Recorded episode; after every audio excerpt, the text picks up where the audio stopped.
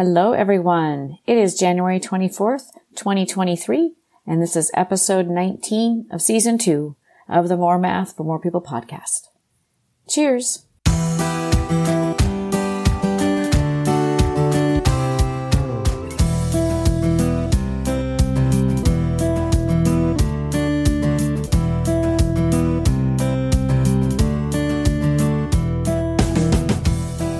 Hello, everyone. I'm Misty, And I'm Joel. and this is the More Math for More People podcast brought to you by CPM Educational Program. On this podcast, we discuss the CPM curriculum, trends in math education, and share strategies to shift instructional practices to create a more inclusive and student centered classroom. We also highlight upcoming CPM professional learning opportunities and have conversations with math educators about how they do what they do. And we always try to have a little bit of fun and laughter as well. Indeed, we do. So come and find out what shenanigans we're up to on this episode. Boom. Are you ready? Yeah, I'm ready. Okay. So today, I heard you say, Joel, is mm-hmm. all right. So we have to make sure we say this the right way. It's mm-hmm. National Compliment Day, not Compliment Day. Though no one says it, they just say compliment, compliment. Yeah. But it is different, right? It's compliment with an I, Mhm. not compliment with an E. That's true. So I really, uh, I just have to say, you said that so well. Um, thanks. With the I, that was really nice way to say it. thanks. Yeah. Thanks. I appreciate that. You're welcome. I appreciate your compliment. well, it makes it less mathy if it's not compliment, but That's true. that's all right. Oh, well. That's okay. Yeah, it's National I remember I remember learning these two homophones. Are they homophones? Yes. When I was uh, younger, and I remember like the one of the tricks of remembering somehow is that compliment with an e is like completing something. E, right? I don't know why I remember that always when I'm Yeah. trying to figure out which one it is, but doesn't help me with our, you know, with the tickets are complimentary because that doesn't, Yeah. it doesn't fall into either. You just remember that's an I. Maybe because they're tickets. The tickets are complimentary. Now you can remember it that way. Anyway, but that's not the kind of compliment that we're talking about. You got me thinking right now. Well, that's not, I mean, that's, I mean, is it National Compliment Day about giving people free things? Probably not. Um, no, uh, it's about, um, it's about giving some respect, uh, having some positive in your relationship, giving somebody a reason to smile, Mm. acknowledging some happiness, right? Bringing some joy into the world, that sort of thing. Mm-hmm. Yeah. Well, Joel, you know, you're, I just gonna say you're a great podcast partner. You know that? Thank you. I enjoy doing this podcast with I you, enjoy sure. doing it with you too. Thank you for that. Everyone's going to be throwing up into their.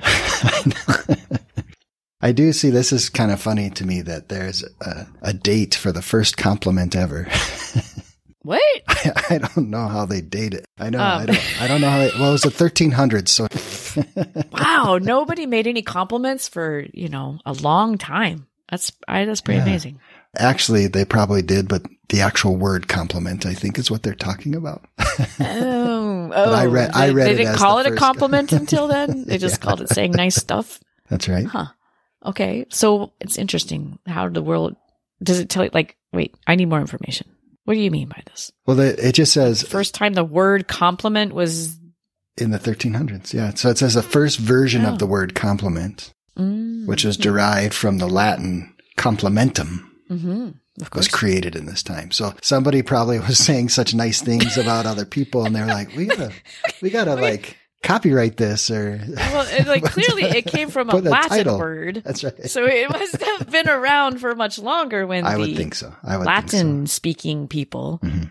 said complimentum or whatever that was. So clearly that word has been around longer. That's that's interesting. Absolutely. I feel like my job is often to fact check your facts. I think that's necessary. you know, uh, speaking of that, so, some people would say that when I, they would doubt my facts sort of thing, but I think Mhm. that my facts have to be at least like 90% accurate for, for people to believe me in the first place. And then the, Mm, mhm. anyways, we can, that's another, that's another day, like day of doubting or Day day of doubt. telling falsehoods or Yeah. something. Oh, mhm, mhm. All right, so it's National Compliment Day, which Yeah. means uh, you should go out and You can celebrate by complimenting a stranger. ask people for compliments. You could ask people. You could compliment yourself. You could compliment yourself. That's actually a good idea. You idea. could do the look in the mirror and compliment yourself, or not look in the mirror. That's true. Complimenting yourself is a good thing. I think that's true. But yes, I think that is it is a day to think about how can you show some appreciation and compliment For others. anyone, including others. Yep. Awesome. Absolutely. All right, how are you going to celebrate, Joel? Well, I, you gave me a good idea just now. Just I'm going to compliment myself. Mm, okay. I, I know that uh, when I check into work each day, we um, do a little check in to see what everybody's up to, and perhaps I'll celebrate by complimenting each check in. Mm. We'll see. We'll see how much time I have in the morning. I, that might ta- actually I take that back. That would, that takes away from the holiday. I have to commit to the holiday and and not say this is too time consuming. That's true. I think that that will be well received, Joel. Yeah, I think it'll be a good one. Awesome. All right. Well, head out and see what you can compliment today. Awesome.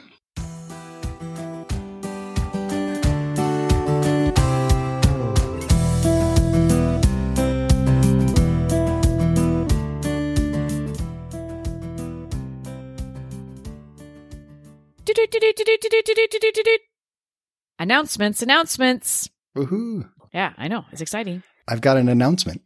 I hear you have an announcement. I sure do. please, please announce it now. So CPM's Residential Institute for 2023 is happening again. Whoop, whoop, whoop. It's happening June 26th through June 30th, and it's here in Salt Lake City, Utah. And the information is on cpm.org. You can read about what's going on, but all of our learning events are again going to be in one place. So if you want to bring multiple people to multiple events, that sort of thing. But the, the most important part of this announcement is that registration is open at the end of January here. So you'll be able to go on to our store and you'll be able to register for the Residential Institute starting now at the end of January.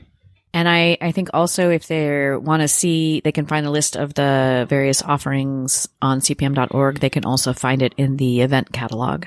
hmm They're able to search there um, for each of the residential items and uh, then it'll redirect them. There'll be a link to redirect them to the web store for the registration. Perfect. Yep, I do. All right. End of announcement.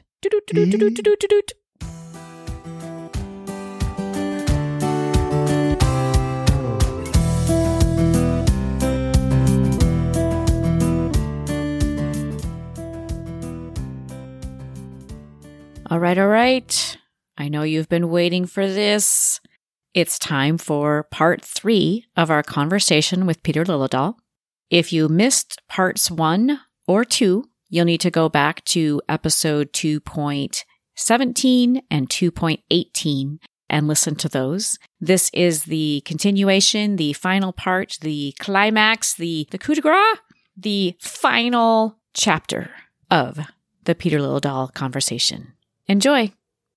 One thing too that we had been kind of looking into is you had published a supplement to building thinking classrooms. And so one of the, the, the main thing that was interesting to me anyway, and I know for a lot of teachers that we work with is how to s- support learners and often learners who I think your term is un- have that unfinished learning, right? A lot of times we talk about gaps, but I- Yeah. I like the unfinished learning a little bit better. And so that thin slicing, that flow sequence really came out in that chapter about supporting learners and things like that. Right.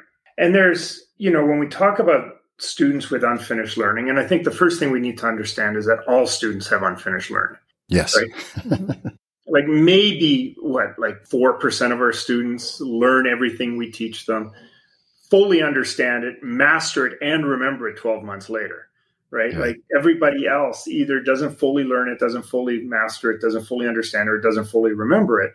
And and so they have unfinished learning. There's what we often refer to as gaps. But how do we work with this? Right. Mhm. And there's a, there's a whole bunch of inherent support that's built into a thinking classroom structure by the fact that the students are in this random group of three where they don't all have the same knowledge and they don't all have the same unfinished Right. learning so that they sort of support each other and fill in and do some of the heavy lifting where others can't and so on. But how do we support learners in our classroom that either come into our classroom with significant amounts of unfinished learning? So, and, and this happens, this is a reality. hmm How do we work with a small subset of our students to support them in the acquisition of, of content that, that comes well before the year that we're in right now. Right. Which is distinct from the unfinished learning that happens inside of a lesson. Mm-hmm. So maybe I'm doing a thin slicing lesson, and I notice as I'm doing it that three of my students are not quite able to, they're not quite picking up on this, for example, coming back to the example of completing the square where that middle term is an odd number, like that's really causing problems for them. So now we have unfinished learning that's emerging in the middle of the lesson that I can then work with them at the end to sort of help scaffold and support versus a student who comes to me with significant unfinished learning and i need to continue to work with that i can't just cut bait on that and assume that everything is going to go well so it's how do I how do I work with these two different demographic demographics or two different situations within the classroom? Yeah. And there's certainly room to do that. Um, so in that situation, I was reading, uh, talking about, you could elaborate more on this too, is do you regroup? Do you re put them in teams? Because you're talking about teams like where the teacher would be heavily supporting that team while the rest of the class is working on those thinking questions and things no, like that. No. So what we're trying to avoid is you know what the 80s was all about which was let's carve these students off and and sequester them in some different way. No we want them included and we want them to feel included. Yeah. and so we, we still run the random groups. So if we're talking specifically about students who are let's say they're coming to us with a whole bunch of unfinished learning and and so they may struggle but they may not mm-hmm. right? Like let's say a student really struggles with the multiplication facts and yet we're teaching we're starting a unit on fractions. Well if they're in a group where someone else can do the heavy lifting of coming up with common factors and so on that frees their cognitive load to focus on the conceptual ideas of fractions and and the various representations and so on so they can they they can actually and we have lots of evidence of this actually move forward with their learning hmm. of new conceptual ideas without having to be sort of weighed down by the fact that they have unfinished learning and some prerequisite knowledge. But that doesn't mean that we now can let go of the fact that they have unfinished learning and prerequisite knowledge. So we, we need to still work on that. Right. In other situations, the, the lack of prerequisite knowledge is maybe creating a debilitating barrier for them to be able to participate in the groups. And in that those situations, and I didn't talk about that in either book, mm-hmm. but we've done work on this. We do something we call preloading which is, and you know, this is easier to do at elementary than it is at secondary, but knowing your learners and knowing what we're heading into, rather than always thinking about how do I clean up the mess at the end, is we think about it as how do I, how do I can prepare, how can I prepare this student ahead of time so that they'll be successful in the activity that's to come. And what we found in our work was that preparing them so that they could keep up with their group was actually not helpful what was helpful was preparing them, helping them in such a way that they can contribute to their group was more helpful. Mm. So that what can we give this student so that they enter that group with things to offer in the first five minutes? And that actually makes them feel much more like a contributing member of the group. And it also makes the group much more welcoming of that student. And one of the ways we do that actually is if, if we have that opportunity is we work with the student ahead of time. We work through the task that's coming we uh, we write some little notes for them on a sticky note that they can have in the palm of their hand.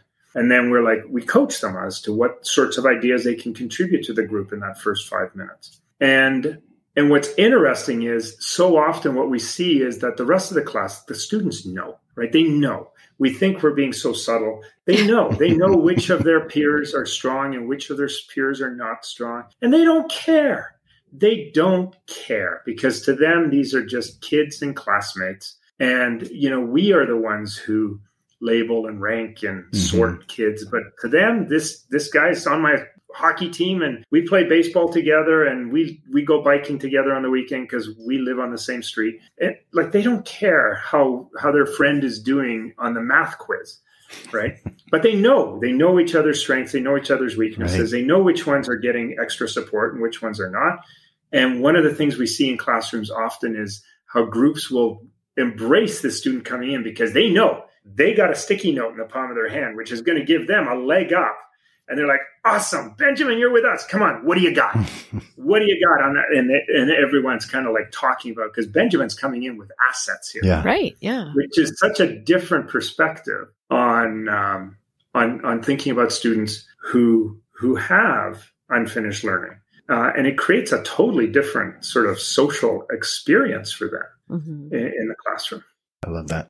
That doesn't make it easy, nope. but it makes it worth it. Sounds worth it. I, I like that about, you know, because as you were saying that, I was really thinking about that idea of giving them an asset, right? Like they, and really like thinking about what assets they might already bring or that we can help them to bring without like just here's, here's the answer to take forward or here's a hint or whatever, but like really like here's a thing to contribute.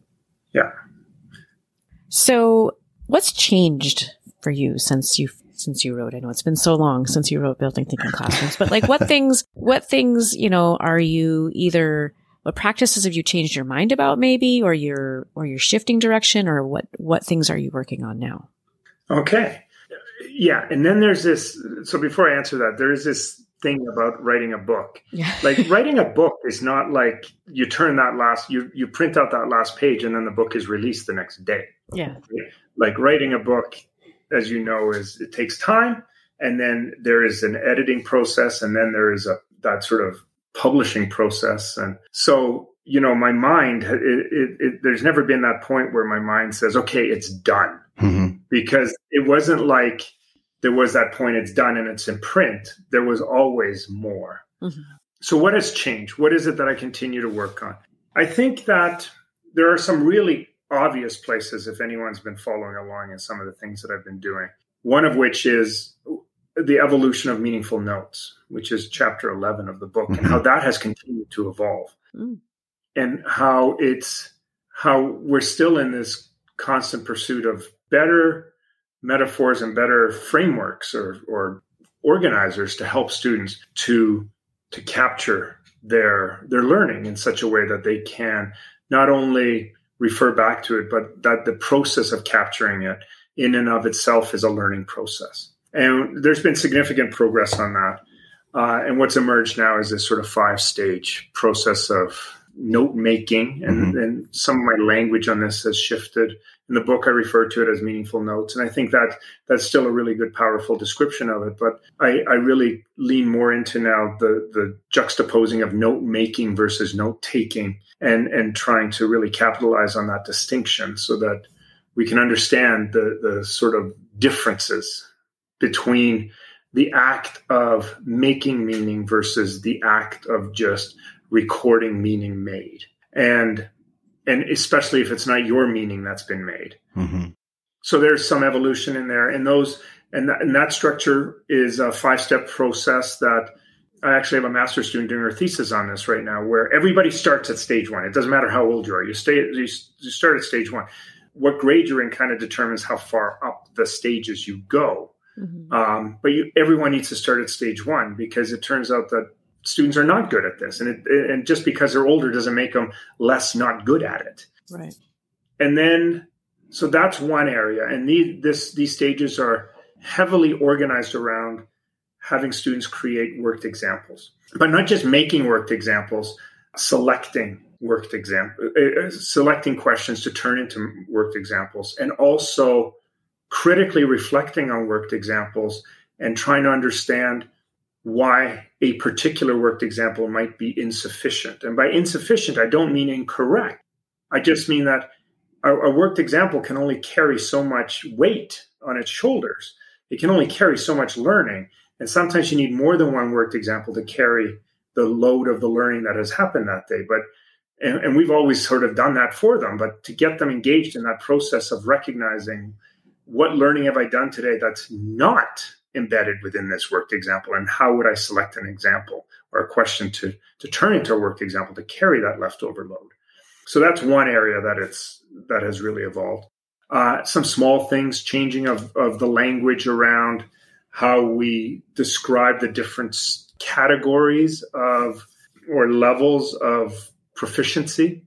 We're now much more leaning into mild medium spicy. Mm-hmm which is, in fact, we're leaning all the way into mild, medium, and spicy, which for me is this sort of psychological, like, I don't understand why this makes a difference, but it makes a difference. And it makes an absolutely massive difference. Mm-hmm. And this is what I love about my research is sometimes we find big things that make big differences like let's get the students up on the whiteboard sometimes we find little things like it actually if we if we when we give students our check your understanding questions which is what previously was called homework rather than just giving them a bunch of questions put them into three categories and label those categories mild medium and spicy and you will see a drastically different behavior in your students hmm. just from that simple act and and why is that i don't know I don't know. I know who doesn't want to be spicy, right? But I mean, but but there's something about that that is curious and interesting. Interesting. Yeah, that is curious. And there's some other areas, you know, some other things like one of the things I kind of regret in the book is I don't talk enough about the role of manipulatives and the role of technology. Mm-hmm. And my thinking hasn't changed on that at all. It just it just I haven't I don't think I was clear enough in in the book to indicate to people that I actually want the reason I don't talk about it is because don't ask a fish about water. Like in my opinion, technology and manipulatives should be ubiquitous within the classroom. I, I, I, don't think I need to talk about it any more than I need to talk about chairs and windows and mm-hmm. you know things like that. But I need I think I needed to talk about it a little bit more. Uh, so the thinking hasn't changed, the research hasn't changed. It's just the messaging around that has changed a little bit. Okay. So we're going to start to kind of wrap things up a little bit here. You're gonna you're gonna be at our teacher conference yes. in February. Yeah, I'm very excited about that. Me too. Me too. We're going to be doing our keynote. We uh, we arranged the schedule for you special so that you can make it in, and we're very excited about that. Yeah, it's going to be a, a, a tight entry yeah, well, we'll make it work. We'll make it work one way or another. We have, even if we need to, we'll f- change some other things around. It won't be the tightest. Uh, in July, I did a keynote at a big research conference in uh, Tasmania, in Australia. Okay. Ooh. And I was flying from Vancouver. Actually, first I was flying from Kansas to Vancouver. uh, and I had to overnight somewhere. I can't remember where. But I actually got into Vancouver on the morning, and then that evening we flew off to Australia. Mm-hmm. And I arrived at the conference venue 15 minutes before the keynote. Wow. Oh my goodness! Wow. Yeah. All right, we'll we'll want to keep that your record and uh, yeah. make ours much much much smoother, much smoother. So yeah. So I still I know it's still a couple almost three months away, but we're I'm curious if you have any uh, sneak peeks into what your keynote will be about. I'm just as curious about it as you are. I thought you might be. so, um, one of the things that I'm kind of known for is whatever I'm presenting on. Often that that my PowerPoint is always fresh in the sense that uh, I usually just finished it a few hours before. Um, Perfect. You know, I think I think that's the best kind of talk. For for me, what's really important is, and this has actually been a sort of source of challenge for me, which is sort of rewarding in its own right, is trying to be responsive to where the audience is before I start. Like it used to be easy. I'd show up and give a talk on building thinking classrooms that nobody knew anything about. So I could start at square one and let me take you to square six. And uh, now I walk into a room and it's like, okay, we have people who are at, at square 11 and we have other people who are at square one. Mm-hmm. And and so now it's a much more diverse audience. And actually, what's interesting is the last few keynotes I've given, I've actually had two PowerPoints on the computer ready to go, and I've surveyed the audience as to where they are to determine which one I'm going to give. Nice. Because, you know, there's no point doing an introduction if everybody in the room has read the book three times. But at the same time, can I, the, the thing I say, you know, when you go to a concert and all they play is their new stuff off the mm-hmm. latest mm-hmm. album. It's it's not as like you want some of the old stuff, right? You exactly. you want that concert to feel a little bit like karaoke. Yeah. And and so it's I'm always playing with that blend of what can I talk about that people are familiar with, but I can add more depth into it or or maybe more nuance. And what can I also push out that is sort of the newer stuff that's emerging. Some of some of the new research, like I shared with you earlier, mm-hmm. but not just that. There's also all these downstream effects from thinking classrooms that are emerging now that wasn't really part of my goal, but nonetheless, it's worth talking about some of these byproducts of building a think. Absolutely. So we'll see. Okay, I can't wait to see.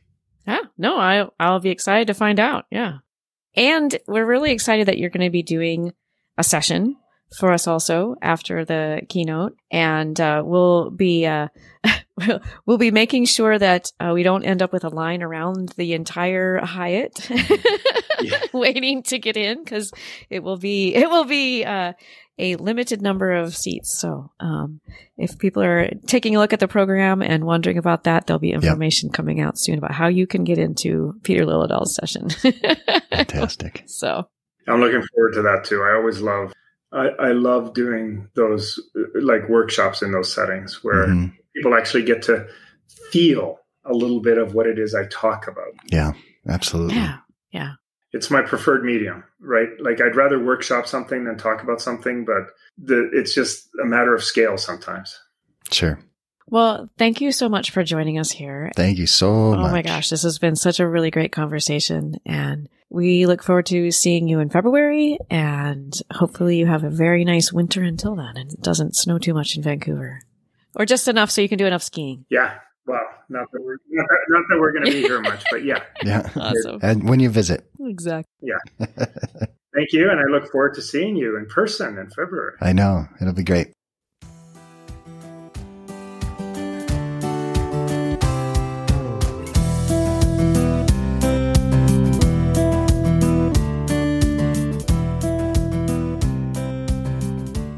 So that's a wrap for this episode of the More Math for More People podcast. For more information and to stay connected, you can find CPM on both Twitter and Facebook.